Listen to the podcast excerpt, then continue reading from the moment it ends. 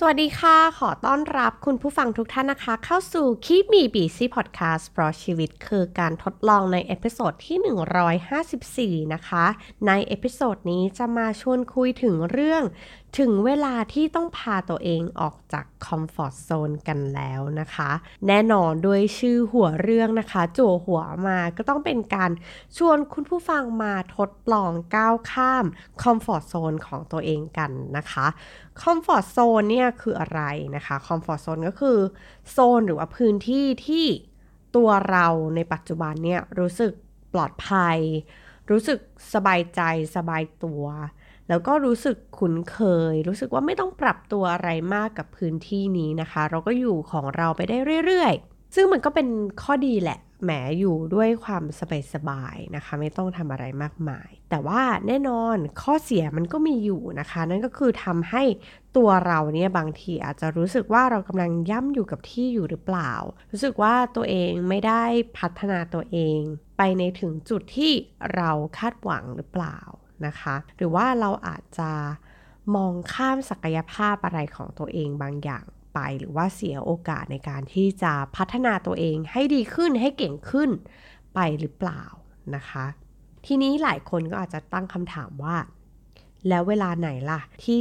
เรารู้สึกว่าเราควรจะต้องพาตัวเองออกจากคอมฟอร์ทโซนแล้วนะคะ อันนี้ก็เป็นประสบการณ์ส่วนตัวของเอมที่อยากจะมาแบ่งปันนะคะ อาจจะ ถูกหรือไม่ถูกหรือว่าอาจจะคุณผู้ฟังอาจจะรู้สึกเห็นด้วยหรือไม่เห็นด้วยก็ได้ แต่อันนี้เป็นความรู้สึกส่วนตัว แล้วก็ประสบการณ์ส่วนตัวที่เรารู้สึกว่าอะมันอาจจะเป็นจุดนี้ก็ได้นะคะ อาจจะเป็น indicator หรือว่าตัวชี้วัดที่คุณผู้ฟังอาจจะลองเอาไปลองถามตัวเองกันดูนะคะ ข้อแรกก็คือ ตอนนี้คุณผู้ฟังกำลังรู้สึกว่าตัวเองอะไม่ได้เรียนรู้อะไรใหม่จากงานปัจจุบันที่ทำหรือว่าจากการ ใช้ชีวิตแบบเดิมๆอยู่หรือเปล่า แม้ว่าเราจะพยายามบิดมุมจากงานที่ทำแล้วหรือว่าพยายามจะหาสิ่งแปลกใหม่ในงานที่ทำแล้ว แต่เราก็รู้สึกว่ามันยังไม่ได้เติมเต็ม เรารู้สึกว่าเราไม่ได้เรียนรู้อะไรใหม่จากสิ่งที่เราทำในปัจจุบัน อันนี้ก็อาจจะถึงเวลาที่เราอาจจะต้อง ลองหางานที่เราสนใจหรือว่าสิ่งที่เรารู้สึกว่าท้าทายอยากจะทดลองทำหรือว่าลองหาสิ่งที่เรารู้สึกว่าเราอาจจะถนัดหรือว่าเป็นสิ่งที่เราชอบอยู่แล้วนะคะ อันนี้ก็อาจจะเป็นตัววัดหนึ่งนะคะ ข้อที่ 2 คือ ให้ถามตัวเองว่า สิ่งที่เรารู้สึกว่าเรายังมี passion กับสิ่งที่เราทำอยู่ในปัจจุบัน หรือว่าสิ่งที่เรายังมี passion กับงานที่เราทำในปัจจุบัน อย่างน้อยที่สุดเนี่ย อันนี้คือ passion ของเราที่เราสึกว่านี่คือฟางเส้นสุดท้ายของเราแล้วถ้าไม่เหลือสิ่งนี้แล้วแปลว่ามันถึงเวลาแล้วที่เราอาจจะต้องออกจากคอมฟอร์ทโซนของตัวเองเพื่อไปท้าทายตัวเองให้มันยากขึ้น หรือว่าเป็นสิ่งที่เรารู้สึกว่า เออ เราอาจจะชอบหรือเราอาจจะถนัดนะคะ ยกตัวอย่างเช่น งานปัจจุบันของเอมเนี่ยมันก็อาจจะมีงานในส่วนที่เราไม่ชอบเท่าไหร่ เช่น งานการทำ strategy หรือว่าการวิเคราะห์อะไรยากๆ ด้วยตัวเลขอะไรที่มันค่อนข้างจะซับซ้อนนะคะ อันนี้อาจจะไม่ใช่สิ่งที่เราชอบ แต่ว่าอย่างน้อยที่สุดที่เรารู้สึกว่าเรายังชอบในงานปัจจุบันที่เราทำอยู่นั่นก็คือ การได้พบปะกับลูกค้า หรือว่างานที่เรารู้สึกว่า เออ เราได้พูดคุยกับลูกค้า หรือว่าได้ให้บริการตาม requirement ของลูกค้าอะไรต่างๆนะคะ อันนี้คือเราสึกว่าเป็นminimum คือจุดที่เราสึกว่านี่แหละ คือถ้าแบบเราไม่มี passion กับงานการให้บริการลูกค้าอีกต่อไปแล้ว เราอาจจะต้องถึงเวลาที่เราจะต้องเปลี่ยนแปลงตัวเองหรือว่าก้าวก้าวข้ามออกจาก comfort zone ของตัวเองได้แล้วนะคะ ข้อที่3นะคะก็คือว่าเราอาจจะเริ่มตั้งคำถามหรือว่าเริ่มสงสัยว่า ตัวเราอะสามารถที่จะทำอย่างอื่นได้นอกเหนือจากงานปัจจุบันที่ทำหรือว่าสิ่งที่เราทำอยู่ในปัจจุบันอยู่หรือเปล่านะคะ อาจจะถึงเวลาที่เราอาจจะต้องเลิกมัวแต่คิด แล้วก็ ให้ลองทดลองทำไปเลย เพื่อที่ว่าเราจะได้ไม่เสียเวลาคิด แต่ไม่ได้ทำหรือว่าไม่ได้ลงมือทำนั่นเองนะคะ อันนี้ก็อาจจะเป็น 3 ข้อที่ให้เราประเมินตัวเราเบื้องต้นว่า ถึงเวลาแล้วหรือยังที่เราอาจจะต้องก้าวข้ามคอมฟอร์ทโซนเดิมๆของตัวเองนั่นเองนะคะ ทีนี้แน่นอนการที่เรารู้สึกลังเลสงสัยหรือว่า เราไม่กล้าที่จะออกจากคอมฟอร์ทโซนของตัวเอง ก็มันเป็นพื้นที่ที่สบายๆอยู่แล้วอะเราจะไปทรมานตัวเอง หรือว่าจะไปฝืนตัวเองให้มันยากขึ้นทำไมนะคะ หลักๆเนี่ยเชื่อว่าจริง ๆ มันก็อาจจะเกิดขึ้นจากการก้าวข้ามผ่านความกลัวอะไรบางอย่าง หรือว่าเรายังมีความรู้สึกวิตกกังวลหรือความกลัว กับการที่ต้องไปเผชิญสิ่งใหม่ ๆ ที่เราไม่คุ้นเคยก็เป็นไปได้นะคะ วันนี้ก็เลยอยากจะมาแบ่งปันเทคนิคในการทำลายความกลัวที่จะพาตัวเรานะคะ ออกไปจากคอมฟอร์ทโซนได้นะคะ ด้วยความมั่นใจมากขึ้น ซึ่งอันนี้นะคะก็ได้แรงบันดาลใจมาจากบทความใน futuretrend co นะคะ ก็ถือว่าเป็นเป็นเทคนิคที่ดีนะคะแล้วก็ไม่ได้ยากเกินไปที่เราเออเราอาจจะเริ่มจากทดลองจากสิ่งเหล่านี้ก็ได้นะคะ ข้อแรกก็คือยอมรับว่าเรากลัวอะไร เราอะจำเป็นจะต้องเข้าใจความกลัวของตัวเอง สิ่งที่เรากลัวคืออะไร สิ่งที่เราวิตกกังวลหรือว่ามีความกังวลมากเป็นพิเศษ คืออะไรบ้างนะคะ อายุตัวอย่างเช่นเรื่องงานละกัน เรื่องงานเราอาจจะแบบเฮ้ยถ้าสมมติว่าตัวเราต้องเปลี่ยนงานใหม่ เราอาจจะเริ่มกังวลในเรื่องของความมั่นคงในชีวิตละ่ะ หรือว่าถ้าเป็นเรื่องงานอีกมุมหนึ่งอาจจะเป็นเรื่องสวัสดิการต่างๆ ที่เราเคยได้รับจากที่ทำงานปัจจุบัน หรือว่าเราอาจจะกลัวความล้มเหลว เช่นถ้าเราลองออกจากงานประจำที่เราทำอยู่อะ แล้วมันดันไม่ประสบความสำเร็จอย่างที่เราคาดหวังอะเราจะรู้สึกยังไง เรารู้สึกกลัวอะไรนะคะอะอย่างข้อแรกเลยเนาะ เช่นว่า ความมั่นคงในชีวิตให้ลองถามตัวเองบอกว่าทำไมเราถึงวิตกกังวลในเรื่องของความมั่นคงในชีวิตละ่ะคำตอบที่เราได้อาจจะมาในรูปแบบของมาถึงในเรื่องการเงินไงกลัวว่าถ้าฉัน ลองก้าวข้ามออกจากคอมฟอร์ทโซนไปทำสิ่งที่ฉันรัก ในสิ่งที่ฉันชอบ แล้วก็สิ่งที่ว่าเราคิดว่าเราอาจจะถนัดทำเรื่องนี้ก็ได้ สิ่งที่ตามมาก็คือ เรากลัวไม่มีเงินใช้ เออ มันอาจจะไม่มีความมั่นคงเหมือนเดิม หรือว่าเราอาจจะได้เงินน้อยลงก็ได้อะเพราะว่าเรายังไม่มีประสบการณ์ในการทำสิ่งนี้ หรือว่าสวัสดิการต่างๆ ที่เคยได้รับ โอ้ยบริษัทปัจจุบันน่ะ เราได้สวัสดิการในการรักษาพยาบาลแบบมาก มาก ๆเลยเพียงพอแน่นอน หรือว่าในเรื่องของการกลัวความล้มเหลวอะถ้าถามตัวเองว่าเอ้ยทำไมเราถึงกลัวความล้มเหลวละ่ะ สิ่งที่เราได้กลับมานี้มันอาจจะเป็นว่า เรากลัวความคิดคนอื่น ที่เขาจะมองกลับมาว่า โอ้ยล้มเหลวอะโหอุตส่าห์กล้าที่จะออกไปแต่สุดท้าย ล้มเหลวนี่ว่า มันอาจจะเป็นแบบนั้นก็ได้นะคะ เมื่อเราถามตัวเองไปเรื่อย ๆ ว่าทำไมล่ะทำไมเราถึงกังวลเรื่องความมั่นคงในชีวิตล่ะอ๋อ ไม่มีเงินแล้วทำไมนะ มันเกิดอะไรขึ้นต่อไป เราอาจจะเริ่มเข้าใจตัวเองมากขึ้นมากขึ้นจากการที่เราตั้งคำถาม ว่าเออทำไมล่ะทำไมเราถึงรู้สึกแบบนั้นนะคะ เราก็จะเข้าใจตัวเองมากขึ้นเรื่อยๆในถึงเรื่องของความกลัวหรือความวิตกกังวลต่างๆ ทีนี้เมื่อเราถามตัวเองจะรู้สึกว่าอะเริ่มพอใจแล้วอาจจะสัก 4ทำไม 5ทำไมแล้วนะคะ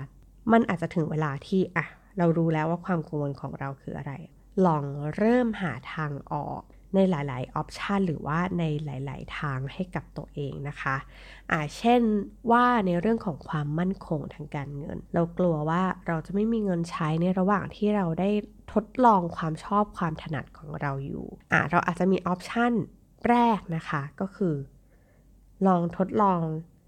ทำงานใหม่แบบเป็นงานเสริมดูซิเพื่อที่ว่าเราจะได้รู้จริง ๆ ว่าสภาพการทำงานจริงๆอะ่ะมันจะออกมาในรูปแบบไหน เราจะเจอคนแบบไหนลักษณะการทำงานแบบไหน เราต้องใช้แรงแบบไหนคืออาจจะต้องแข็งแรงใน ด้านร่างกายมากขึ้น หรือว่าเราต้องใช้ใจเข้าสู้มากขึ้น ภาพที่เราเห็นมันอาจจะดูดี แต่พอไปทำงานแล้วเราอาจจะไม่ได้ชอบมันจริง ๆ ก็ได้นะคะ อันนี้อาจจะเป็นสเตจของการทดลอง เราอาจจะทำหลังเลิกงาน หรือว่าในช่วงเสาร์อาทิตย์ หรือว่าในช่วงเวลาที่เราว่าง อันนี้ก็อาจจะเป็นการทดลองทำเพื่อทดลองว่า เราชอบเราถนัดเราสนใจมาจริง ๆ หรือเปล่า จากการทดลองทำอะไรแบบเบาๆ เป็นงานเสริม ยังไม่ต้องพุ่งไปสุดตัวนะคะ ยังยังมีงานประจำยังมีเงินที่ได้จากรายได้จากงานประจำอยู่ อันนี้ก็อาจจะเจ็บไม่เยอะ แต่ว่าก็ได้ทดลองกับตัวเอง แต่ว่าแน่นอนมันต้องมาพร้อมกับความรู้สึกเหนื่อย เพราะว่าเราเหมือนไม่ได้หยุดเลย งานประจำก็ต้องทำงานเสริมเราก็ต้องทำเช่นเดียวกัน เพราะฉะนั้น ในช่วงระหว่างนี้เราอาจจะต้องการกำลังใจ แล้วก็กำลังกายที่แข็งแรงเพียงพอนะคะ หรือว่าอีกออปชันหนึ่งในระหว่างนั้นเนี่ยเราก็อาจจะเริ่มเก็บออม เงินสำรองฉุกเฉิน ที่ว่าเผื่อว่า เอ้ย เราลองดูซิว่า งานนี้มันอาจจะทำเป็นงานแบบงานเสริมไม่ได้ มันอาจจะต้องทุ่มไปสุดตัว เราอาจจะออกมาลองทำเลย หรือว่าอาจจะต้องลองออกจากงานประจำที่เราทำอยู่ แล้วก็เปลี่ยนงานไปเลยนะคะ ก็อาจจะแบบคิดว่า เอ้ย ถ้าเรายังพวงเรื่องเงิน มันอาจจะทำให้เราไม่โฟกัสมากเกินไป คือเหมือนจะแบบกลับตัวก็ไม่ได้ จะเดินต่อไปก็ไปไม่ถึงด้วยความที่ยังรู้สึกพวงอยู่ ว่ากลัวจะเงินไม่พอใช้นะคะ อันเนี้ยการที่เรามีเงินสำรองเอาไว้ สัก6ถึง12 เดือน โดยที่คำนวณจากตัวค่าใช้จ่ายต่างๆ ที่เราควรจะมี หรือว่ารายได้ที่มันควรจะ cover กับรายจ่ายที่มันเป็น fix ของเราเนี่ย เราควรจะต้องมีเท่าไหร่นะคะ ก็อาจจะต้องเป็นการวางแผนในระยะสัก 1-2 ปี เพื่อให้เราลองเก็บเงิน ในระหว่างนั้นเราอาจจะลองพัฒนาตัวเองในระหว่างทางลองแบบศึกษาจาก YouTube หรือว่าจริงๆ แล้วตอนนี้มี online course หรือ online class อะไรต่างๆ ที่ช่วยให้เราพัฒนาทักษะที่เราสนใจได้ ในระหว่างนั้นระหว่างที่เราเก็บเงินนะคะ อันนี้ก็อาจจะเป็นอีก option หนึ่งในเรื่องของความมั่นคงอะถ้ามาถึงเรื่องสวัสดิการล่ะ เรื่องสวัสดิการต่างๆ ค่ารักษาพยาบาลเราก็ลองหาออปชันแบบง่ายที่สุดคือ บางทีเนี่ย ถ้าเราเปลี่ยนงานหรือว่าเปลี่ยนสิ่งที่เราชอบสิ่งที่เราถนัดอะเราอาจจะไม่ต้องกังวลเรื่องการรักษาพยาบาลก็ได้ เพราะว่างานมันอาจจะเหมาะกับร่างกายและจิตใจของเรา ก็เป็นได้ หรือว่า เราอาจจะต้องเตรียมร่างกายให้พร้อม เราอย่าไปนึกถึงเรื่องค่ารักษาพยาบาลให้มากทำไมเราไม่แก้ที่ต้นเหตุล่ะ ก็คือการดูแลตัวเองตั้งแต่ต้น ไม่ว่าจะเป็นการกิน การนอน การพักผ่อนให้เพียงพอ อันนี้คือพื้นฐานของการดูแลตัวเอง จากนั้นเพิ่ม step ไปอีก เรายังอาจจะมี option ในเรื่องของการซื้อประกันสุขภาพ ประกันอุบัติเหตุเพิ่มเติม หรือว่านอกจากตัวเราเองแล้ว เรา อาจจะต้องวางแผนการทำประกันสุขภาพให้กับคุณพ่อคุณแม่ด้วย อันนี้ก็จะทำให้ความกังวลในเรื่องของค่ารักษาพยาบาลต่างๆ ของเราเนี่ยมันผ่อนคลายความกังวลลงไปได้หรือเปล่านะคะ อันนี้ก็อาจจะมีออปชันอื่น ๆ ที่พอเรานั่งถามตัวเองลองหาออปชันให้กับตัวเองแล้วเนี่ย มันก็อาจจะดีก็ได้นะคะอะล่ะต่อมานะคะ ข้อที่ 2 ก็คือว่า พอเราเริ่มรู้แล้วแหละว่า เรามีความกลัวอะไร เรามีความกังวลอะไรนะคะ ที่เรามันฉุดรั้งไม่ให้เราก้าวข้ามผ่าน comfort zone ของเราได้ ทีนี้ให้เราลองคิดถึงสิ่งที่เราจะได้รับจากการที่เรากล้าที่จะก้าวข้ามออกมาจาก comfort zone ของเรา หรือว่าให้ลองคิดในข้อดี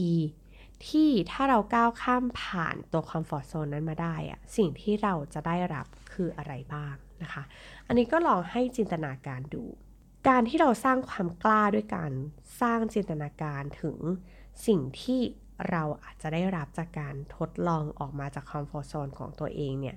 มันจะทำให้เรารู้สึกว่าเฮ้ยเรามีแรงฮึดอะมันทำให้เราคิดบวกว่าเฮ้ยจริง ๆ แล้วเนี่ย นอกจากความน่ากลัว ความน่าวิตกกังวลต่างๆ ของการ ออกมาจากพื้นที่ปลอดภัยของตัวเองเนี่ย มันยังมีพื้นที่อื่น ๆ ที่น่าสนใจ เช่น เราได้เรียนรู้สิ่งใหม่ๆอะมากขึ้นมากขึ้นจากการที่ เออ เราอาจจะเรียนรู้จากการ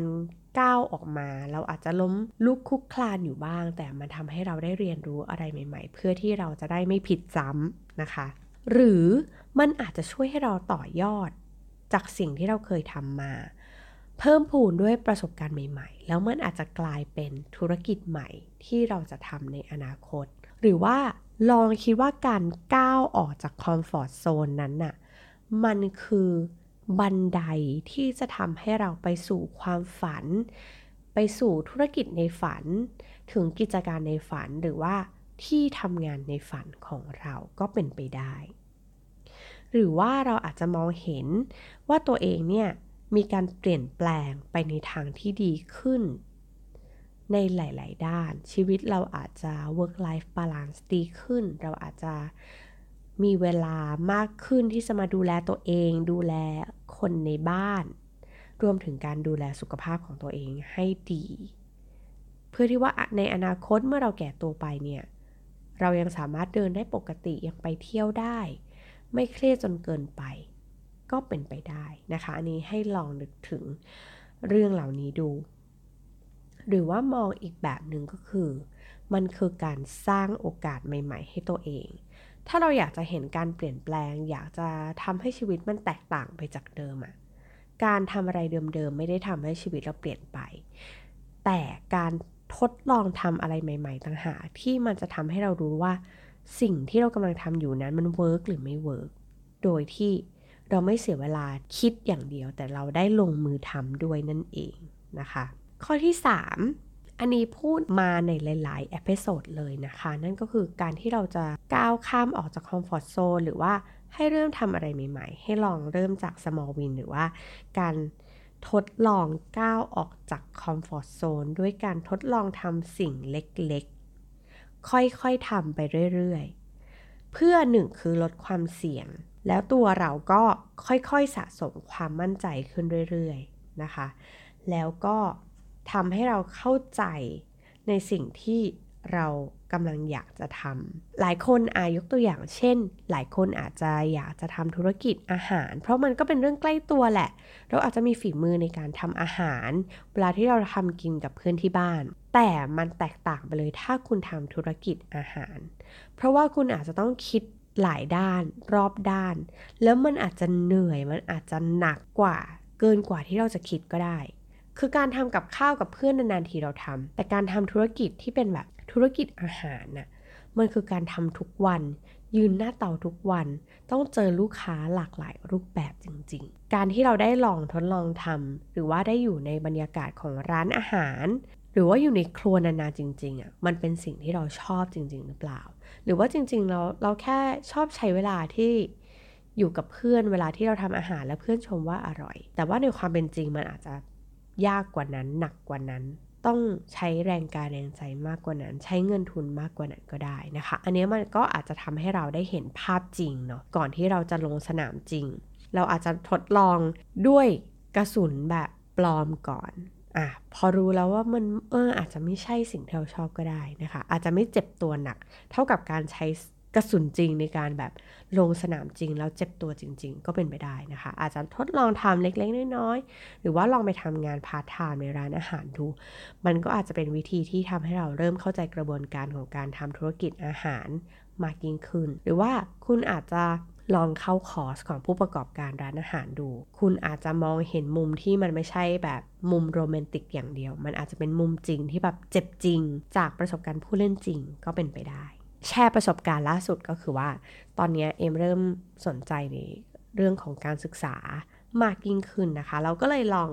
ชวนน้องชายนะคะ ไปงาน insKru Festival นะคะ ที่จัดที่สวนโมกข์ที่ตรงจตุจักรนะคะ ก็จะเป็นเวิร์กช็อปที่คุณครูมารวมตัวกันมาแบ่งปัน มาทำเวิร์กช็อปมาทำ exhibition หรือว่ามีการ talk อะไรต่างๆนะคะ มันทำให้เราได้สัมผัสใกล้ชิดกับ อีกโลกหนึ่งที่เราไม่เคยรู้เลยว่า เออชีวิตของคุณครูเป็นยังไง ความยากเป็นยังไง เพราะว่าตอนที่เราสัมผัสชีวิตคุณครูล่าสุดก็คือการที่เราเป็นนักเรียน มุมนักเรียนมองไปยังคุณครู มันก็อาจจะเป็นมุมหนึ่งแต่ว่าพอเรามองอีกมุมหนึ่งว่า ถ้าเราเป็นครูหรือว่าต้องเป็นคนที่ต้องมาดูแลคุณครูหรือมาดูแลการศึกษาเนี่ยชีวิตของเขาจริงๆแล้วมันเป็นยังไง ความยากของอาชีพครูเป็นยังไงนะคะ ตลอด ประมาณสักสองวันที่เราไปร่วมทำเวิร์กช็อปนะคะ ไม่ว่าจะเป็น Happy Teacher Happy Student เราเห็นความยากของการทำงานในวงการการศึกษาไทย ไม่ว่าจะเป็นลำดับขั้นปัจจัยต่างๆ ที่นอกเหนือจากการสอนหนังสือหรืองานอื่นๆ ที่เป็นแบบงานเสริมที่มันทำให้คุณครูไม่สามารถมาโฟกัสกับเรื่องงานสอนได้ แล้วก็โหคุณครูนี่จริง ๆ แล้ว ภาระหน้าที่เนี่ยเยอะมากๆนะคะ รวมถึงพอภาระหน้าที่มันเยอะมากๆ งานหนักมาก ๆ มันก็ส่งผลถึงจิตใจของคุณครูอีกว่าเฮ้ยคุณครูเขาแบบเหนื่อยล้าเขาอาจจะเบิร์นเอาก็ได้ แล้วคุณครูที่เบิร์นเอาเนี่ยเขาจะสามารถส่งพลังการสอนหรือพลังบวกให้กับนักเรียนได้ยังไงนะคะ แล้วก็เห็นความยาก ซึ่งก่อนหน้านี้เราอาจจะอยู่จากวงนอกๆเรารู้สึกว่า ครูก็ไม่เห็นได้ยากเท่าไหร่เลยนี่นะ อะไรอย่างเงี้ยนะคะ อาจจะมุมแบบมุมมองคนนอกแต่ว่า พอเราเริ่มเข้าไปทำเวิร์กช็อปได้ฟังจากประสบการณ์จริงของคุณครูที่แบบอยู่ในสนามการสอนจริง ๆ เราเห็นถึงความยาก คุณครูต้องการความช่วยเหลือในหลาย ๆ ด้านจริง ๆ ไม่ว่าจะเป็นทั้งกำลังเงินกำลังใจ หรือว่าการดูแล ที่มากขึ้นกว่าเดิม เพื่อที่ว่าเราจะได้พัฒนาบุคลากรที่เป็นนักเรียน ให้เขามีความสุขเขาให้เขาได้ความรู้อย่างเต็มที่จริง ๆ จากคุณครูนั่นเองนะคะ อันนี้ก็เลยทำให้เรารู้สึกว่า โห เราไม่เคยรู้มาก่อนมันเปิดโลกของเรามาก ๆ นะคะถ้าคุณผู้ฟังสนใจในอาชีพไหน ๆ การลองพาตัวเองไปในแบบเฟสติวัลแบบนี้นะคะ ในสายอาชีพที่เราสนใจจริง ๆ เช่นอะใครที่สนใจในสายเทค อาจจะลองลงทุนกับการไปงาน Tech Source นะคะ ไปลองฟังดูซิว่าคนที่ทำสายเทคจริง ๆ แล้วเนี่ย มันไม่ได้โรแมนติกอย่างเดียวนะ เขาก็เจ็บเขาก็มีปัญหาอะไรต่างๆ มากมาย เพื่อที่ว่าเราจะได้ไปฟังจากประสบการณ์จริงของคนที่เขาทำงานจริง ๆ ได้ไปรู้จักคนใหม่ๆ ในวงการนั้นจริง ๆ นะคะ อันนี้ก็อาจจะเป็นอีกวิธีหนึ่งที่เราได้แบบทดลองลองออกไปทำแล้วจะได้เช็คกับตัวเองว่าจริง ๆ เราชอบหรือไม่ชอบอะไรนะคะ อีกอันหนึ่งนะคะ ล่าสุดอันนี้จากประสบการณ์ส่วนตัวเช่นเดียวกันนะคะ รู้สึกว่าช่วงก่อนหน้านี้เนี่ยเรามักจะไปไหนมาไหน หรือว่าทำอะไรเนี่ยกับคนใกล้ๆตัว เช่นไปกับเพื่อนบ้าง ไปกับแฟนบ้าง ไปกับคนในครอบครัวบ้าง แต่มันมีโอกาสน้อยมากที่เราได้อยู่คนเดียวจริง ๆ ในการใช้ชีวิต เช่น ไปล้างรถคนเดียว ไปนั่งร้านกาแฟแล้วก็ทำงานคนเดียว หรือว่าการไปเดินห้างคนเดียวนะคะ สิ่งเหล่านี้มันเป็นสิ่งที่แบบอุ้ยเราไม่ได้ทำนานแล้ว วันนี้เราก็เลยลองไปใช้เวลาวันหยุดหนึ่งวัน ซึ่งไม่ตรงกับใครเลยนะคะ ก็ลองไปอะแพลนชีวิตว่าออยากจะพารถไปอาบน้ำซะหน่อยนะคะล้างรถเสร็จแล้วแบบ ระหว่างที่รอรถเราก็อยากจะไปนั่งทำงานที่ร้านกาแฟ มันก็เกิดภาวะโฟล์ที่แบบ เออ เราได้อยู่กับตัวเองจริง ๆ แล้วก็ไปเดินห้างในวันธรรมดา ซึ่งเราไม่เคยทำมาก่อนเลยใน ช่วง 15 ปีที่เราทำงานประจำมา เราก็รู้สึกว่าโอ้ มันค่อนข้างแปลกใหม่สำหรับเรา แต่ประสบการณ์แปลกใหม่นั้นเนี่ย มันก็นำมาซึ่งว่า เฮ้ย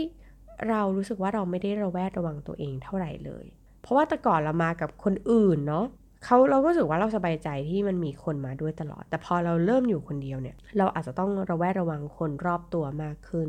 หรือว่าอาจจะต้องใช้สติในการใช้ชีวิตคนเดียวมากขึ้น อันนี้นก็เป็นสิ่งแปลกใหม่ที่เรารู้สึกว่า โอ้ แสดงว่าปกติสติเราครึ่งครึ่งกลางๆ ในการใช้ชีวิตแบบนี้หรอ เราต้องพึ่งพาคนอื่นแบบนี้หรอนะคะ มันก็อาจจะเป็นแบบมันก็ทำให้เราอยากจะลองทดลองใช้ชีวิตคนเดียวบ้างนะคะ ในหนึ่งเดือนอาจจะมีสักวันหรือ 2 วันที่เราได้ใช้เวลาอยู่กับตัวเองจริง ๆ คนเดียวจริง ๆ นะคะ อันนี้ก็เป็นการออกจากคอมฟอร์ทโซนที่อันนี้เราก็ไม่ได้รู้ตัวเลยว่า เออ ไม่ได้ทำสิ่งนี้มานานแล้ว แล้วก็มี มีสิ่งที่ต้องพัฒนาต่อ หลาย ๆ คนก็จะโอ้โหมันไม่เห็นจะยากอะไรเลย การอยู่คนเดียวนะคะ แต่ว่าบางทีเราหลงลืมไปจริง ๆ นะ ว่าแบบเออเราไม่ได้ใช้ชีวิตคนเดียวเเกิดภาวะโฟล์เวลาที่อยู่คนเดียวมาสักพักแล้วอะไรเงี้ยมันก็ทำให้เราได้ตระหนักอะไรบางอย่างในการใช้ชีวิตของตัวเองมากขึ้นนะคะ ทีนี้ไม่ว่าจะเป็นเรื่องของการไป ทำเวิร์กช็อปก็ดีไปร่วม festival ก็ดีหรือว่าทดลองใช้ชีวิตคนเดียวก็ดีเนี่ย มันก็ทำให้เราได้เรียนรู้ประสบการณ์ทั้งดี แล้วก็ไม่ดี แล้วก็พอเรารู้ว่าอะไรที่ดีเราอยากจะทำต่ออะไรที่ไม่ดีเราก็เอาไปปรับปรุงต่อนะคะ อันนี้ก็เหมือนการทดลองเล็กๆ ของตัวเราเองแหละว่าเราจะชอบในสิ่งที่เราสนใจจริง ๆ หรือเปล่า แล้วก็ การที่เราทดลองทำอะไรอย่างเงี้ย มันก็ทำให้เราได้พาตัวเองไปพบเจอในผู้คนกลุ่มใหม่ ๆ ที่เขามีความสนใจคล้ายคลึงกัน แล้วก็ความโชคดีก็คือเราได้เรียนรู้จากประสบการณ์ของคนเหล่านี้ โดยที่เราไม่ต้องเสียเวลาไปทดทดลองแบบลองผิดลองถูกหรือว่าการที่เขามาแชร์ไอเดียอะไรต่างๆนะคะไม่ว่าจะเป็นวิธีการสอน หรือว่ารูปแบบการสอนที่มันค่อนข้างหลากหลายมากขึ้นจากสมัยที่เราเป็นนักเรียนเนี่ย มันทำให้เราได้เปิดโลก มันทำให้เรารู้สึกว่า โอ้ ในโลกนี้เนี่ย นอกเหนือจากงานที่เราทำอยู่เนี่ย มันยังมีสิ่งอื่น ๆ ที่คนอื่นเขาพัฒนาตัวเองไปไกลแล้ว บางทีแบบเรู้สึกว่ามองกลับไป เฮ้ย การศึกษาไทยมันไม่เห็นจะได้พัฒนาเลย แต่ว่าพอมาเห็นผลงานของคุณครูที่เขาทำแล้วก็มาแบ่งปันให้กับเพื่อนครูด้วยกันฟังเนี่ยเรารู้สึกว่า โอ้มันดีมากมันเปิดโลกมากมันเกิด inspiration หรือหลาย ๆ อย่างให้กับเราว่า โอ้ยมันมีหลายอย่างที่เราสามารถทำได้เอากลับมาพัฒนางานของตัวเองได้นี่นาเพราะว่าขนาดคุณครูที่เวลาเขาน้อยมาก ๆ แล้วอะเขายังเจียดเวลาอันน้อยนี้ของเขามาทำสิ่งนี้ได้เลยนะคะนี่ก็ได้รับ inspiration มาก ๆ จากการที่ออกไปพบเจอคนในกลุ่มใหม่ ๆ นะคะ แล้วก็การออกไปยังสถานที่ใหม่ ๆ ที่เราไม่คุ้นเคยอะ่ะ มันก็ทำให้เหมือนสมองเรามันต้องเรียนรู้อะไรใหม่หมด ไม่ว่าจะเป็นแบบเฮ้ยเราไม่ได้ไปเวิร์กช็อปนานมากแล้ว เราไม่ได้ไปสวนโมกนานมากแล้ว ในสถานที่ที่จัดงาน แล้วก็รู้สึกว่าไม่คุ้นเคย เรารู้สึกแบบโอ้เราไม่ได้มีปฏิสัมพันธ์อะไรกับคนกลุ่มใหญ่ ๆ เยอะ ๆ ขนาดนี้มานานมากแล้วนะคะ แล้วก็มีหลายอย่างที่เราไม่เข้าใจ จากการที่เรา role play ในในเวิร์กช็อปอะไรเงี้ยเราก็ทำให้เราได้เรียนรู้อะไรใหม่ ๆ เยอะมาก ๆ เลย จากการที่เราพาตัวเองไปในสถานที่ใหม่ ๆ ที่เราไม่คุ้นเคยนะคะ อันนี้ก็อาจจะเป็นวิธีหนึ่งที่ทำให้เราได้แบบทดสอบใจตัวเองว่าแบบเออเราชอบหรือไม่ชอบอะไรนะคะ หรือว่าลองออกไปทำกิจกรรมอะไรใหม่ ๆ ที่เรารู้สึกว่าเราไม่คุ้นเคยอะ หรือว่าอาจจะขัดแย้งกับตัวเรานิดหน่อย เช่นเราอาจจะรู้สึกว่าตัวเองเป็น introvert แต่ว่าการที่จะต้องไป sharing ชีวิตอะไรให้แบบคนภายนอกฟังอาจจะไม่ใช่สิ่งที่เราชอบก็ได้ แต่ว่าการออกไปการพาตัวเองออกไปเนี่ยมันจะเปิดโลกเรา แล้วก็เปิดโลกให้กับคนอื่นที่ได้เรียนรู้ในตัวเราได้ด้วยนะคะ อันนี้ก็อาจจะเป็นวิธีหนึ่งที่อะลองแชร์ จากวิธีการทดลองเนาะ ทีนี้ข้อสุดท้ายนะคะ คือหลังจากที่โหยเราต้องไปต่อสู้ฝ่าฟันไม่ว่าจะเป็นการทดลอง ตามหาความกลัว ลองมองในมุมของข้อดี ลองจินตนาการถึงสิ่งที่เราจะได้เรียนรู้จากการออกจาก comfort zone ของตัวเองเนาะทีนี้อย่างน้อยที่สุดเราก็ควรจะมีพื้นที่ปลอดภัยให้กับจิตใจของเราด้วยนั่นคือการหา support team ค่ะ support team ในที่นี้ก็คือคนที่เรารู้สึกไว้ใจ แล้วก็เชื่อว่าคนเหล่านี้เนี่ย จะอยู่เคียงข้างเราแล้วก็ให้กำลังใจเรา เวลาที่เรากำลังจะก้าวข้ามผ่านคอมฟอร์ทโซนหรือพื้นที่ปลอดภัยของตัวเองนะคะ ในระหว่างที่เรากำลังโอ้ออกไปทดลองใช้ชีวิตเนี่ย เมื่อหันกลับมาเรายังเห็นพวกเขาอยู่เคียงข้างเราเสมอนะคะ ไม่ว่าจะเป็นเพื่อนนะคะ เป็นแฟนหรือเป็นคนในครอบครัว เป็นเจ้านายหรือใครก็ได้ที่เรารู้สึกว่าเราไว้เนื้อเชื่อใจ แล้วก็เขามีความปรารถนาดีกับเรา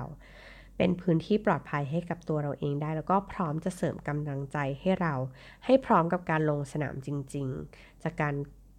ในการก้าวผ่านคอมฟอร์ทโซนที่ขังเราไว้นั่นเองนะคะ หรือว่าถ้าเรารู้สึกว่าเฮ้ยคนใกล้ ๆ ตัวเราอาจจะแบบรู้สึกรู้สึกไม่ไม่สบายใจหรือว่า ตะคิดตะขวงใจเล็กน้อยเนี่ย เราอาจจะลองหาที่ปรึกษา หรือว่าคนที่เขาเชี่ยวชาญในเรื่องที่เราสนใจดูก็ได้นะคะ เขาอาจจะให้คำปรึกษาในเชิงของการทำงานจริงที่เขาเจอ จากการทดลองผิดทดลองถูกของเขาทำให้เราไม่เสียเวลาในการที่โอ้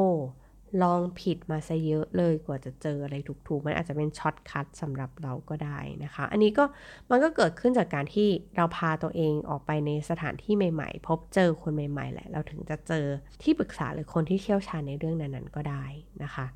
อันนี้ก็เป็นวิธีการที่อาจจะเป็นวิธีการเบื้องต้นที่ทำให้เราอยากที่จะลองออกจากคอมฟอร์ทโซนไม่ว่า จะเช็คตัวเองว่ามันถึงเวลาแล้วหรือยังที่เราจะต้องออกจากคอมฟอร์ทโซนของตัวเองแล้ว แล้วก็เทคนิคการก้าวข้ามผ่านความกลัวความกังวลต่างๆนะคะ แล้วก็การทดลองทำแล้วก็การยังมีพื้นที่ปลอดภัยจากคนที่เราไว้เนื้อเชื่อใจแล้วก็จะเป็นกำลังใจให้กับเรานะคะ ก็หวังว่า episode นี้นะคะ จะเป็นประโยชน์กับคุณผู้ฟังที่กำลังลังเลว่า ฉันควรจะ ออกจาก comfort zone ตัวเองได้แล้วหรือยังนะ หรือว่ายังไม่ถึงเวลาหรือว่ามันมีวิธีไหนที่จะทดลองแบบเบาๆ นุ่มๆ ก่อน ยังไม่ต้องลงสนามจริงนะคะ ก็ขอให้คุณผู้ฟังนะคะ โชคดีกับการก้าวออกมาจาก comfort zone ที่ขังเราคนเดิมๆอยู่ในเร็ววันนี้นะคะ แล้วก็ขอให้โชคดีและมีความสุข กับการได้ค้นหาอีกมุมหนึ่งของตัวเองที่เราอาจจะยังไม่เคยเห็นนะคะสำหรับ episode นี้ก็ขอบคุณนะคะคุณผู้ฟังที่ฟังกันจนถึงตรงนี้นะคะ แล้วก็สามารถ เข้ามาแบ่งปันกันได้นะคะ ว่ามีวิธีไหนที่ช่วยให้เราก้าวข้ามผ่านคอมฟอร์ทโซนได้ อาจจะเป็นความเห็นส่วนตัวของคุณผู้ฟังนะคะ ก็สามารถมาแชร์ริ่งกันได้นะคะ ทั้งในทุกช่องทางของ The Infinity นะคะ ไม่ว่าจะเป็น YouTube Spotify นะคะ Apple Cast Podbean อะไรต่างๆ สามารถมา ติดตามกันได้นะคะ หรือว่าจะมาพูดคุยนะคะ direct message มาคุยกับในแฟนเพจของ Kimi BC Podcast ก็ได้เช่นเดียวกัน หรือว่าจะไปติดตามกันใน Instagram aim kimi bc ก็ได้เช่นเดียวกันเลยนะคะสำหรับเอพิโซดนี้ลาไปแล้ว สวัสดีค่ะ